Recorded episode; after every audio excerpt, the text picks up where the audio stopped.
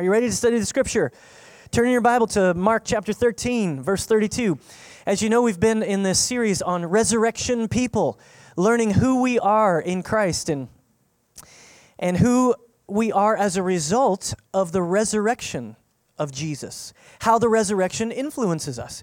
And so I'm going to start by reading our kind of cornerstone scripture, which I've read every Sunday that we've been on this series, but it's important just to review Ephesians 1. Uh, you don't have to turn there, you're in Mark 13. I'm going to get there in a second. It says, uh, I pray also that the eyes of your heart may be enlightened, in order that you may know the hope to which he has called you. The hope to which he has called you. He's given you hope. He hasn't given you doubt or fear discouragement, he's replaced it with hope. He says, This is the Apostle Paul, and he's praying, this, These are the things I want you to know. These are the things I want you to realize. These are the things that I want you to get in your mind and in your heart. He says, I want you, I want to pray that your heart would be enlightened so that you'd know the hope to which he's called you, the riches of his glorious inheritance in the saints, and his incomparably great power for us who believe. So it's hope, it's riches, and it's power. Say it with me. That's, that's pretty good news. You get hope, you get riches, you get power. Some of you are like, well, I'd like to see some of those riches right now. Maybe not the kind of riches you're thinking. The riches of his kingdom the riches of his spirit and the incomparably, fun word to know and say, incomparably great power for those of us who believe. He's praying it, and he's, then, then, then, he, then he says this, which is really the phenomenal thing. That power is like the working of his mighty strength, which he exerted in Christ when he raised him from the dead and seated him at the right hand in the heavenly realms, far above all rule and authority, power and dominion, and every title that can be given, not only in the present age, but also in the one to come. Not only in this present age, but also in the one to come. I think it's so important for us to remember as we're going through our daily lives, as we're going through our work and our family, that the, the same power that, that, that God exerted in Christ is in you, is in me, is in us. We are resurrection people. That power exists, lives. It produces life in us. That is the power of that particular scripture. And so we're learning this. And uh, I, I, I was prepared to do a story, uh, or a story, a sermon, tell you a couple stories about resurrection friends. Uh, which I really believe in, and I'm sure I'll get a chance to share it. But last night I'm going to bed, and I just felt like this whole thing that's happening with the the rapture thing yesterday. Does anybody know about Judgment Day on May 21st? Does anybody know about that? Has, any, has anybody not heard about that? It is the craziest thing. I, I, of course, I've seen the billboards for a while around town. And so I went and looked it up a few weeks ago and wanted to see who these people were. And um, it's a quite a complex uh, biblical sort of exegesis and trying to put these pieces together to m- make it fit and numerology and looking at how many days came from the Noah's flood to today and then putting that together with how many days were in the Passover and then to I don't know. It's so many different things I can't even I can't even articulate it to you. But we look at this this group of people this group of people that are proclaiming Judgment Day for May 21, and all, all of the true believers would be swept away, and there would be earthquakes and chaos ruling in the earth today. Well, uh, it was crazy. At 6 p.m. last night, I was watching, just before 6, I was watching CNN News, and they're talking all about it. It's being broadcast all over the world. I mean, if you don't believe that one person can communicate with the world, I mean, welcome to the 21st century. Some guy, 89 years old, I don't think, I don't know if he even knows how to work the internet. but he's got stuff all over the internet and he's he's like putting it all over the place on radio and on these signs all over the place i mean this guy had the world talking And it bothered me. I was watching Twitter. Everybody's making fun of it. You know, everybody's laughing and, and having a good time. And, and the truth is, the truth is, a bunch of people were looking at Christians and, and, and saying how crazy we are. We got, a, we got a black eye on this one. Now, no doubt, no doubt, we know that there's a group of people that are, you know, in, in the family of Christians, there's, a, there's different brands of Jesus followers. We know that. That's okay. There's nothing wrong with that. But as you get out towards the end of the family tree, there's some people who aren't even in the family tree who take the name of Jesus and they, uh, they give us a black eye. Uh, and that's just part of the deal. It's part of living on this earth. But I began to think about that, and I was pondering the, the truth of resurrection life and power living in you and me, and how important it is, it is for you and I to be able to articulate what we think about these things. That we're not just saying, well, there's a bunch of crazy people. Those aren't us. No, we're not them. They're crazy. We're not. Believe us. It's going to require something different for people to believe you when you say that. I think it requires a couple of things. It requires the willingness to dialogue. It doesn't require that you're the smartest person on the planet. But you got to know enough of your Bible to be able to talk about it and to be able to answer some questions or at least be able to say, you know, I don't know. Let me go ask my pastor. No. That's not what I meant to say. Every one of you can read this Bible for yourselves. Every one of you. You've heard me say it before, I'll say it one more time. All the big cookies are on the bottom shelf. But you need to read it and be able to talk about these things and take what I believe is the opportunity leading up to this crazy judgment day to talk about what you believe with others to take the opportunity and have that conversation. And here's what makes the difference what makes the difference when you have the conversation is the power, the resurrection power, the Spirit of God that lives in you, and this presence that is evident and felt that gives you grace to be able to say the words you're supposed to say, to be able to speak what you're supposed to speak, and for that person to hear the voice of God calling when you're talking to them. That's what makes the difference. That's what makes the difference. So I felt like we should just take a little time and talk about this subject. Can we do that today? Can you just can you get your Bible out and let's read a few passages? Because the question we should just we should just read the passages for ourselves and then we should we should do a little research. Any one of you could find some great study ideas in any study Bible. You could go to any Bible bookstore and buy a good study Bible, NIV study Bible. Uh, there's a, the New Living Translation study Bibles. There's the ESV study Bible. I mean, there's lots of places you could learn and just grow. If you don't know how to study your Bible, you can get a study Bible and read the notes. It'll help you. But I want you to get a little pen and uh, I want you to get a pen out and I want you to get your little journal out and I want us to just talk about a few things, all right? Let's talk about the resurrection power that lives in us. First, let me just say that all of these people that make these predictions, they come around every generation. Every generation. This is not new. This has been going on for hundreds of years, a couple of a couple of millennia actually, 2000 years. And people uh, making these kinds of predictions um, in 1988 some of you weren't alive in 1988, but I was. And I was in college, and I remember this guy producing a little booklet, and it was 88 Reasons Why Jesus is Returning in 1988. And then it didn't happen. I know that's news to some of you, but it didn't. And then, then the next year, what happened?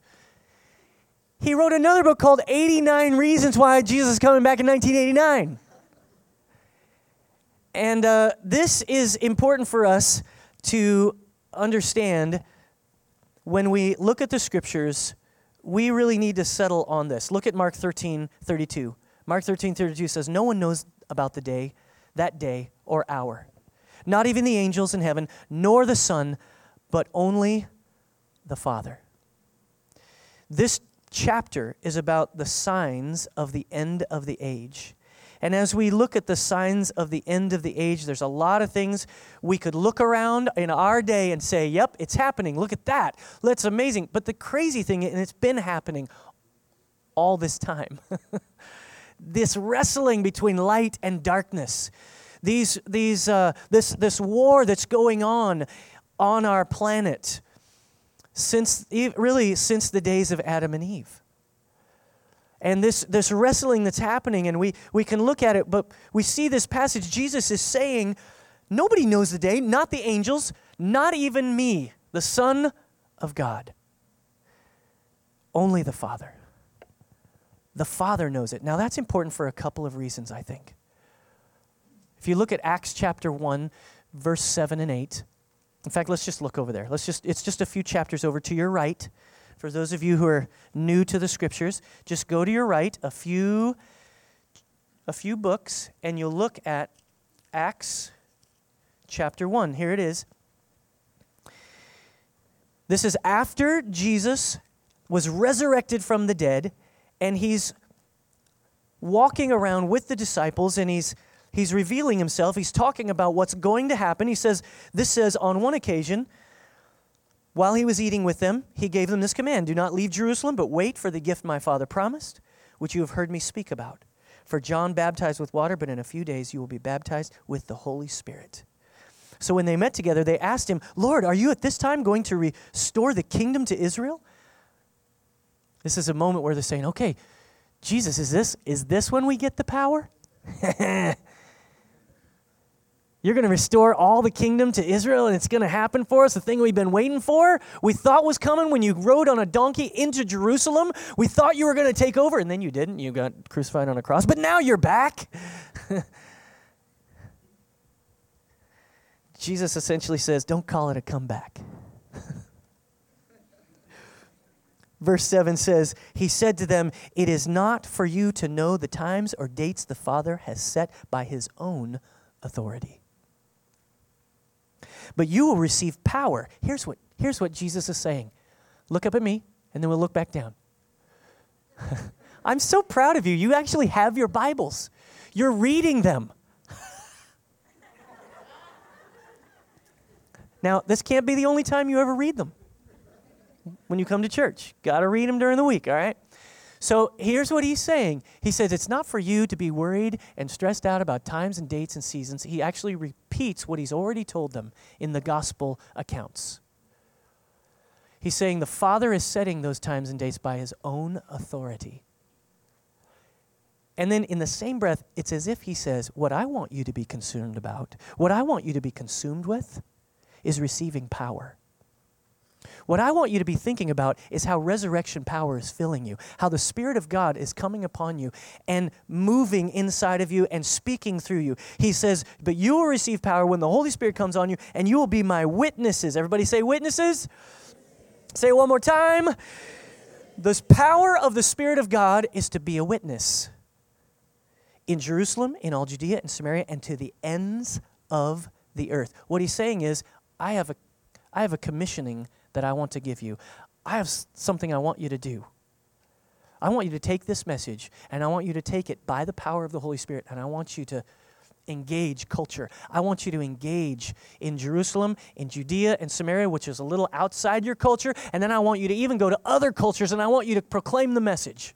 I want you to speak about it. But you're going to have to have the power of the Holy Spirit because it's really hard to do as a program.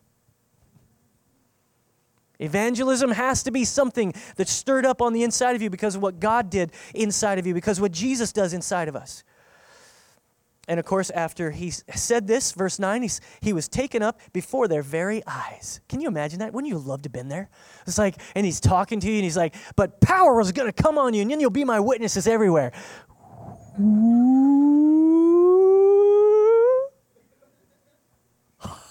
I would have been freaked out. They were actually freaked out. Look at what happened. They were looking intently up into the sky as he was go- as he was going when suddenly two men dressed in white stood beside them. Okay, it gets even more weird.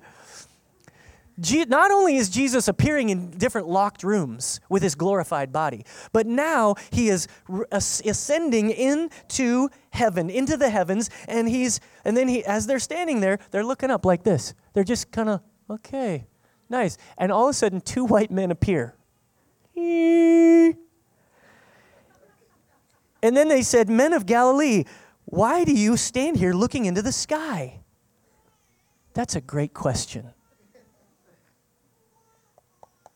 The problem with this whole Judgment Day thing is too much time looking up into the sky. Are you with me? How much time are you spending looking into the sky? How much time are you spending doing the work that He's given you to do? Jesus tells them what he wants them to do.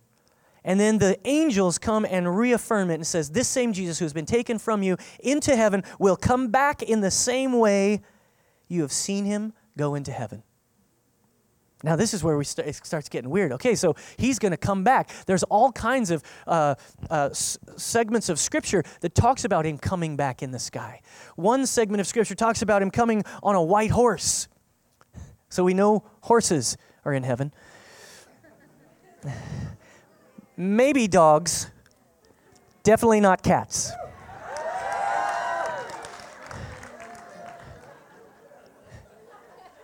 Cats go to hell, yes.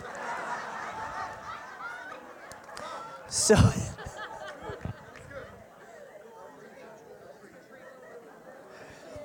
So we're looking. Okay, come on, reel it in, people.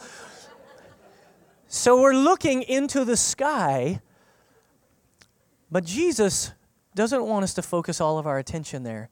He wants us to do something. He wants us to live in such a way that we will be about His work and His business. Now, just a couple of things. The reason this is so important that we see that Jesus said, even Himself, even He does not know the time. He's demonstrating for us Jesus is demonstrating for us that he trusts the Father. He trusts the Father with his timing, he trusts the Father with his life. See, Jesus could have known, if there was anybody who could have, it was Jesus. Fully divine, fully human, he could have been in on the secret. But the Father had not told him. Over and over in the scriptures, I want you to see this how Jesus says to his disciples, I only do what my Father tells me. He willingly submitted to his Father's direction, his Father's instruction. He trusted his Father to obey him. He surrendered his life and trusted his Father with the timing of his life and the timing of world events. That's you and me. He's setting an example for us. That's how we have to live. We have to trust that He knows what we don't. And we surrender. That's what trust really is. It's taking the risk that He really does know, right? That's what trust, that's what faith is. We put our trust and our confidence in God, in our Father who knows the times and dates and seasons. And then the second reason this little passage is important where Jesus says, I I don't even know the times. The angels don't know, only the Father. The second reason this is important is because the early church would not have written this down. You, if you're trying to convince, convince people that Jesus is the way, the truth, and the life, if you're trying to help people understand who Jesus is and what he's doing, if you're trying to create a movement, you wouldn't include stuff like this. You wouldn't include, oh, by the way, Jesus doesn't know everything. Well, why should we follow him? because he serves his Father, because he is the Son of God, the sacrifice for our sins. He listens to his Father, and so should we. Do you see it? The, don't, don't, get, don't get all caught up in the way people want to in, interpret the scripture. And by the way, this whole rapture thing, it is an interpretation of scripture. It is not absolutely clear. I mean, think about it. The Pharisees, who were the religious teachers of their day. They knew the, the Old Testament forwards and backwards. They had massive, massive books, massive passages within the Torah memorized.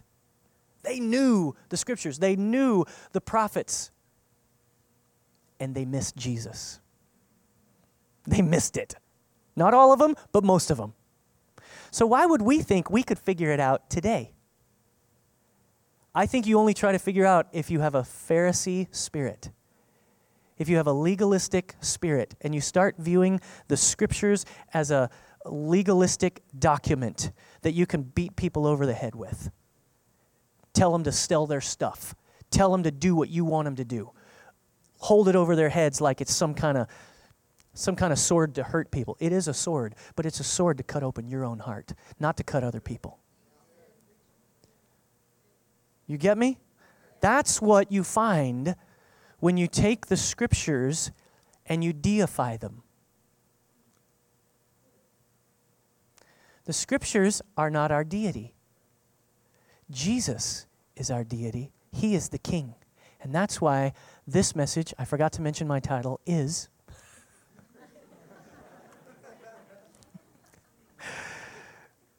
Resurrection People the community of our returning King. We had to wait a long time to get that, didn't we? The community of our returning King. The King is coming. He is the one that we look to. Our Father is the, His Father is the one that we look to. Jesus is our brother. He has included us and called us His friends. We are the children of God that come along with Him. But we have to trust Him. We have to surrender to Him.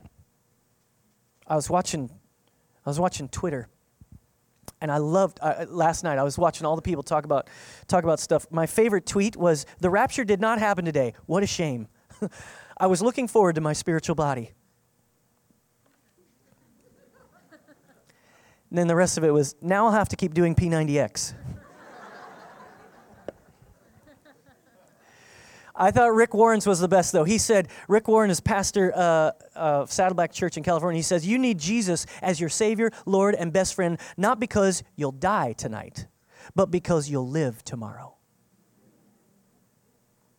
You'll live tomorrow. Resurrection life is in you, and we are living for Him. Here's the thing I want you to see, and you can write this down. We are never encouraged in the scriptures to escape this world. We're never encouraged to escape this world. We are, we are challenged to escape wickedness. We are challenged to escape, escape worldliness. We are challenged to escape sin that, that tries to take over and dominate our lives. But we are not encouraged to escape this world. So I want you to consider, just, just go with me for a second and consider what the possibilities might be of what Jesus is asking us to do here because while we are never encouraged to escape it, we are commanded to influence this world. We are commanded to influence this world. I want you to. Um, I want you to just read John John 17. Just turn over to John 17. It's just a couple books over, and we'll go there quickly. I'm gonna. This is Jesus' prayer to his Father. All right. Jesus' prayer to his Father. Verse 17 says, ver, ver, let's, let's start in verse 15 of chapter 17. We'll just read it quickly. My prayer is not that you take them out of the world, but that you protect them from the evil one. Interesting. They are not of this world, even as I am not of it. Oh, wait a minute. We're not of this world. We do have an origin that is not of this world. But Jesus here prays, I don't want you to take them out of it. I want you to keep them in it, but just protect them.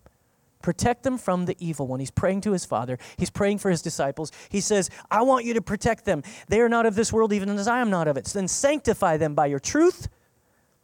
Your word is truth. His words begin to help us understand, make us holy. They sanctify them as truth. As you sent me into the world, I have sent them into the world. Jesus was sending us here. Jesus was sending his disciples, and he wanted them to be here, to influence it, to start engaging in culture.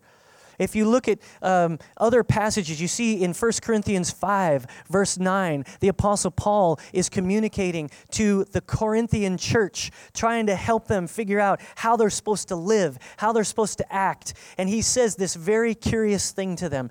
He says in verse 9, I have written you in my letter not to associate with sexually immoral people. He's trying to convince them of something here, but he has to clarify himself. Now, this is a problem. Now, look at me. Look up, look, wait, look up at me. The church has an issue and has always had with a tension between how much in the world we can be and how separated from the world we can be. And there are different groups of believers that believe different things on this. And that's why you see at moments of crisis, some people who call themselves the body of Christ, they separate entirely from the world and they don't want to have anything to do with anything that happens in the world. They separate themselves from culture. Essentially, the Amish people picked a date and said, uh, The world's getting too evil. We're just going to do this. And they separated themselves. I'm, I'm, I, respect their choice to live that way.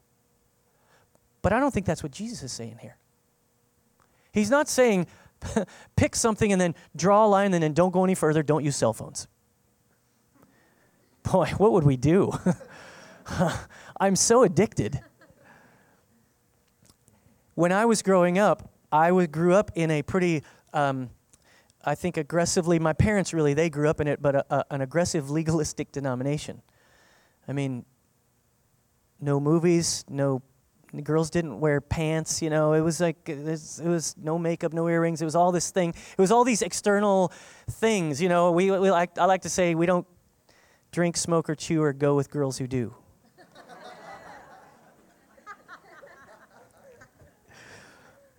That's not what this is. The Apostle Paul here is saying, I don't want you to associate with sexually immoral people. Not at all meaning the people of this world who are immoral or the greedy or swindlers or idolaters. In that case, you'd have to leave this world. Ah, he's saying you, you're not leaving. Oh, we're not leaving? Well, wait a minute. Well, what's going to happen then? Hmm. It's good for us to read the scriptures. 1 Corinthians chapter 15. 1 Corinthians chapter 15. Turn over there. Are you following me? Are you with me? Are you curious? Good. Read your Bible. 1 Corinthians 15. Let's start in verse 16. This is the Apostle Paul. He's talking about, of all things, the resurrection of Christ. He has just finished talking about how Jesus has revealed himself to 500 people at one time, to his disciples, to all these people. He's walking around making sure that, that they see him after he's been resurrected, all right? And then he says in verse 16, he says, uh, For if the dead are not raised, he's making the case, then Christ has not been raised either. And if Christ has not been raised, your faith is futile. You're still in your sins. Then those also who have fallen asleep in Christ are lost. What is he saying there? He's saying people who've died already, they're lost. If there's no resurrection, if you're going to say there's no resurrection, if you're going to argue this point, you understand, you might not understand that Jewish culture believed there was a future resurrection of all things. So the idea was in their in their culture, in their in their arguments, but this is the city of Corinth, and they're arguing about what has or hasn't happened. Paul is trying to settle it here, and he's saying, Look, Christ has been raised. He was resurrected from the dead, and I'm telling you right here, he appeared to these people. And you can check on it. You can check those eyewitness accounts because many of them are still alive. Right? We've already talked about that a little bit. So then he says, people who are lost, people who are, are dead, if the resurrection is not occurring, then there's no hope for them. If on verse 19, if only for this life we have hope in Christ, we are to be pitied more than all men. That's a, that's a challenging passage, isn't it? If you only have hope for this life, if you only have hope for this body, this flesh and bones that are, that are trying, that you're trying to keep from suffering the effects of age and sagginess if that's all you're trying to do is just stave off the effects of death, then it is sad indeed. a sad life for you indeed. But if you have resurrection life and power, something else happens to you. He says, For since, uh, but Christ has indeed been raised from the dead, the first fruits of those who have fallen asleep. For since death came through a man, the resurrection of the, uh, the resurrection of the dead comes also through a man. For as in Adam all die, so in Christ all will, all will be made alive. But each in his own turn, Christ the firstfruits, then when he comes, those who belong to him. Notice that. First Christ, then when he comes, so he's coming back, and those who belong to him are going to see death defeated. That's pretty cool. That's pretty awesome. That means there's hope. Then, verse 24, then the end will come when he hands over the kingdom of God, the Father, after he has destroyed all dominion, authority, and power. For he must reign. Ooh, you need to underline those three little words. He must reign. He must reign in this world. He must reign in your world. He must reign in your life. He must reign over your circumstances. He must reign over your mind. He must reign. This is an emphatic an emphatic statement for he must reign until he has put all enemies under his feet. Oh, there's a process happening here. He's putting his enemies under his feet. Listen to me. When Jesus came, you're fascinated now, aren't you? You're like reading it with a whole new point of view. You're reading it. Jesus was the announcer of the kingdom of God. That's why he said over and over again, The kingdom has come. The kingdom is near you. The kingdom is coming. Right? He was announcing it. He wasn't saying, You better, you better obey or you're going to be in trouble.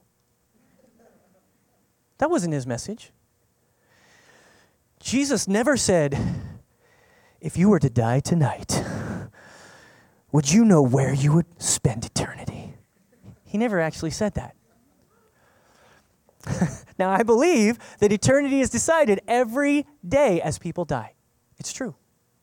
But Jesus was announcing that there's a kingdom that's coming, and we are part of that announcing. We're part of that process. We're announcing the kingdom that's coming to us, with us, in us.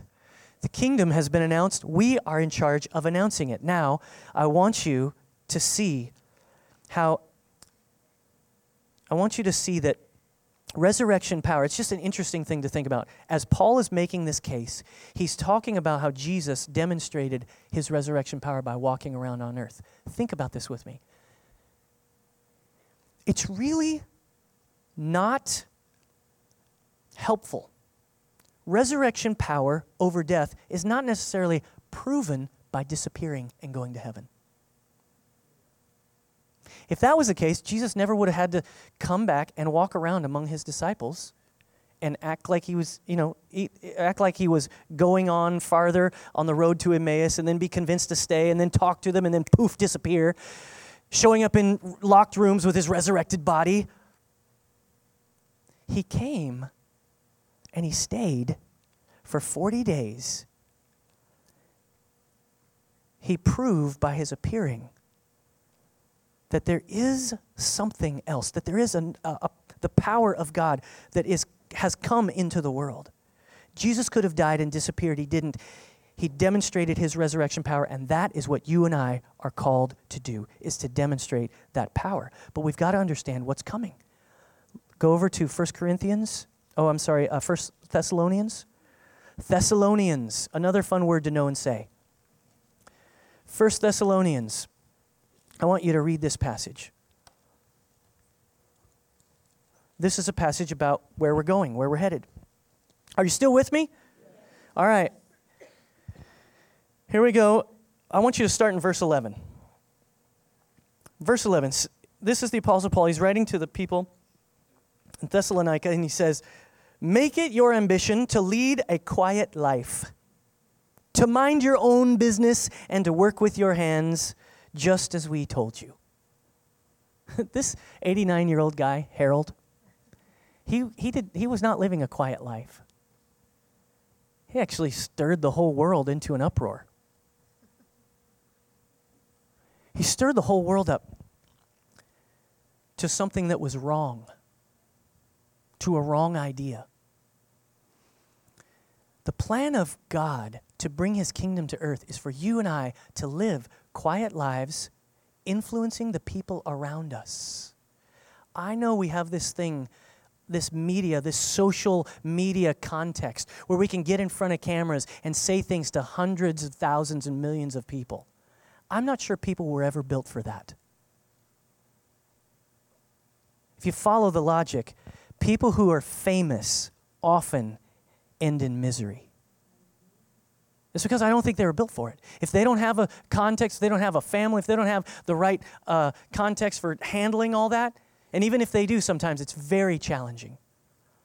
God's plan for you and for me is to live amongst a group of people, in a community of people that we understand is worldwide, but we are here in Austin living a quiet life, influencing people at our work and our school and the relationships that we have and that we're engaging in, and we're influencing them, telling them the kingdom of God has come. This is good news for you. You don't have to suffer the penalty of your own sin, you don't have to pay.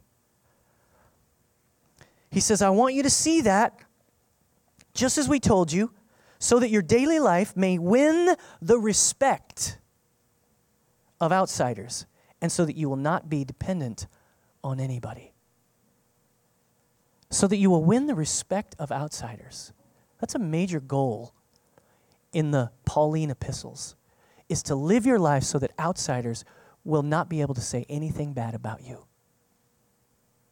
See, we are built to be personal and relational. We are built to be in, in, integrated into the culture of a city or into the culture of our neighborhood, into the culture of the people around us. We were made for that. That's how the kingdom gets announced. Am I preaching against TV preachers or no, it's fine. It's great, but they better be in a community. They better be in, in experiencing life with somebody who can call them on the carpet. Here he now he now he goes into this so this is the precursor this is the instruction just before the apostle paul speaks about the coming of the lord. Brothers we do not want you to be ignorant about those who fall asleep or to grieve like the rest of men who have no what does it say? That's what we read at the beginning. We don't want you to grieve like the rest of men who have no hope. Did he say not to grieve for people who pass away? No, he didn't say not to grieve. He said, just don't grieve like the ones who have no hope you have hope. Your grief, your grief is deep and difficult, and yet it's laced with hope. We believe that Jesus died, verse 14, and rose again, and so we believe that God will bring with Jesus those who have fallen asleep in Him. So, all the people who fall asleep, Jesus, they're going to be resurrected. This is part of resurrection power that lives in you. This old tent, this body, it goes away, but there's a resurrection that's going to come with people who've fallen asleep. And so we believe that God will bring with Jesus those who have fallen asleep in him. According to the Lord's own word, we tell you that we who are still alive, who are left till the coming of the Lord, will certainly not precede those who have fallen asleep. For the Lord himself will come down from heaven. This is what the angel said, isn't it? The Lord will come down from heaven with a loud command, with the voice of the archangel, and with a trumpet call of God. Now, I happen to believe when Christ returns, people are going to know it. Ain't going to be no wonder. I mean, if you ever saw, if you grew up in the 70s, you saw A Thief in the Night, or at least heard about it, that movie scared us all to death. now, it's, it's an interpretation of Scripture, and I'm willing to concede that. But I just am not sure that that's how it's going to work. I don't think people are going to disappear. I think Christ is going to return, and there's something that's going to happen as we meet him that there will be a new heaven and a new earth. And this is the thing I want you to consider that'll mess with your brain a little bit is if God created this world and he said it was good, and the only thing that corrupted it was sin, at the end of all days, I believe the scriptures teach us that he's going to come back and renew it and resurrect it. That it will be a, a resurrected, imperishable. That he will defeat sin, he will defeat death and the grave. He already has. What he's going to do when he comes back is put a stamp on it. All these people are going to ra- come out of their out of their graves. People who have been dead a really long time. I don't know how it's going to work because they're all like totally eaten up by worms, but there, there's something that'll happen. Those worms, some will pop out of those worms and or pop out of the dirt and it'll start forming. And you've all seen movies, you know how it's going to happen. Well, this is the problem, isn't it? We're all kind of interpreting how it's going to happen. I, am not really, I'm not absolutely sure, but what I see here is he's going to, the voice of the Lord will come with an archangel, the trumpet of God, of God, and the dead in Christ will rise first. After that, we who are still alive, will, our, le, uh, left will be caught up together with him in the clouds to meet the Lord in the air. And so will we be with the Lord forever. So there's something that we're going to meet him in the air. We're going to meet him in the clouds. There's no, I mean, that's, that's what this says. We don't need to un, undo that. But I think what we need to do is we need to look at this as the new heavens and the new earth, which means all the old rules are off. Jesus' resurrected body appeared all kinds of places. I don't know how that's going to work exactly. But I know that Jesus is coming back. I'm not sure. I'm not sure he means we're going to go away and nothing's going to survive. Jesus is going to come back and reign. So there's an interesting thing that happens here. If you look at, at Revelation 21, I just want you to see the picture. This is the revelation that the Apostle John received of the vision. God speaking to him about what was to come. He says in verse 2 I saw the holy city, the new Jerusalem. So he's seeing the city of God coming down. Everybody say down. It's not going up, it's coming down. The city is coming down out of heaven from God, prepared as a bride beautifully dressed for her husband. And I heard a loud voice from the throne saying, Now the dwelling of God is with men, and he will live with them. That's pretty cool. They will be his people, and God himself will be with them and be their God. He will wipe every tear from their eyes. There will be no more death, or mourning, or crying, or pain, for the old order of things has passed away. In, there is, I want you to embrace this idea that we are not escapist waiting for the day. I'll fly away, oh glory, I'll fly away. We're not talking about just going away in the sweet by and by. This passage, if you go back to 1 Thessalonians, is talking about an idea that the Apostle Paul talks about often called the second coming.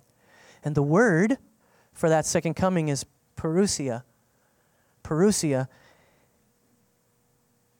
P A R O U S I A, and it's, it's the second coming, and it's about the return of a king. It's not necessarily about leaving. And you have to understand the context of these people that were listening, especially in this context and in the context of the Philippian church, where the Apostle Paul says, Your citizenship is in heaven, he's not necessarily talking about leaving. He's talking about meeting the Lord. He's talking about embracing what he's done and what he's doing. If you go over to Philippians, I'll just read it real quick before, before we're out of time. He says, For as I've told you, and before now saying again with tears, many live as enemies of the cross. Their destiny is destruction, their God is their stomach, and their glory is in their shame. Their mind is on earthly things, but our citizenship is in heaven, and we eagerly await a Savior from there, the Lord Jesus Christ, who by the power that enables him to bring everything under his control, everything what? Everything under uh, this earth under his control. The things that are are against his control and trying to push against his control that will transform our lowly body so that it will be like his glorious body. You have to see the context of these people that were under roman rule. And paul is speaking to them. He's using not old testament technical terms. He's using lord savior king He's using these terms because they are, they are Caesar terms. He was Lord, King. In fact, at that time, many of the Caesars had already begun to take their own divine honor. They began to embrace themselves, their kingship, as divine. And so this picture of a king who is returning, the Lord, the king, not Caesar. You've seen Caesar come back from the wars. You've seen Caesar overcome all the Greek world at that time and make these colonies of Roman rule. He's making colonies out of all these places. And he's returning from the wars. And when he returns from the wars, you know what happens? The people under his kingship, they come out from where he's from when he's returning, and they come out to meet him outside the city. They come to meet him and embrace him and celebrate him and celebrate what's happening. And so they welcome the king back, the conquering king, the conquering hero into their midst. This is the context that the Apostle Paul is saying you'll meet him in the air. You'll meet him. You will be transformed. You will come and you will rejoice and celebrate your coming king. But what you are doing, make no mistake, is the same thing that Jesus taught you to do when he taught you the Lord's Prayer and he said, Let your kingdom come, let your will be done on earth as it is in heaven. What we're doing is, he's not saying, you know, once we're done with this place, we can retire to that really sweet mansion. We're not going to sit around on clouds. Isn't this awesome for eternity? Uh, frankly, I've never understood why that's so awesome. We were originally designed to rule and to reign. Sin corrupted that. Jesus is making it right. He announced the kingdom was coming. The return of the king is coming to a new heaven and a new earth where all things will be made new. You and me and everything else. Now, make no mistake, there is going to be a judgment. God will have his say. There will be a pronouncement of that judgment. I do believe that hell is a real place. But I think we have to embrace this idea, and this is the last thing I'll say, is we have to live our lives here not as if this is somewhere we're just trying to escape from. We can't live our lives as this is a place where we're just kind of holding on until we can get away, until God sort of destroys it all. In fact, some people have not treated the environment well because they said, this isn't, this is all going to burn up anyway. It doesn't matter. No, we are supposed to be the ones that care for creation better than anybody. God gave it to us. We are bringing the civilization of heaven. We're not retiring there. We're bringing the civilization of heaven to the earth. And that's what the king is going to come to do. Finally, ultimately, final victory on this earth. That's going to be an incredible day, an incredible moment. Now, I don't know how it's all going to happen, but I thought you should know that's what I think. Should we pray? Just close your eyes for a moment and bow your heads. Father, each of us each of us need to come to this moment, this place where we trust you. Each of us need to come to this place like the Philippian church did when they were told their citizenship is in heaven. He, the Apostle Paul did not want them to embrace the culture of their day, he wanted to embra- embrace the culture of heaven. We want to do that today. We want to make Jesus Lord and King, not our own lives, not our political beliefs, not any other person,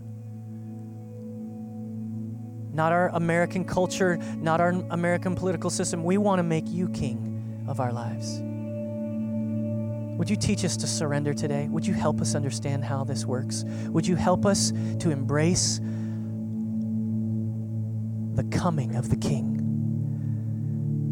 That we lift our eyes in expectation and we live in a, an atmosphere, an environment of anticipation that you are coming and because you are coming, we need to be hard at work. We need to be witnesses. We need to be the people that are sharing and announcing as Jesus did. We need to be the ones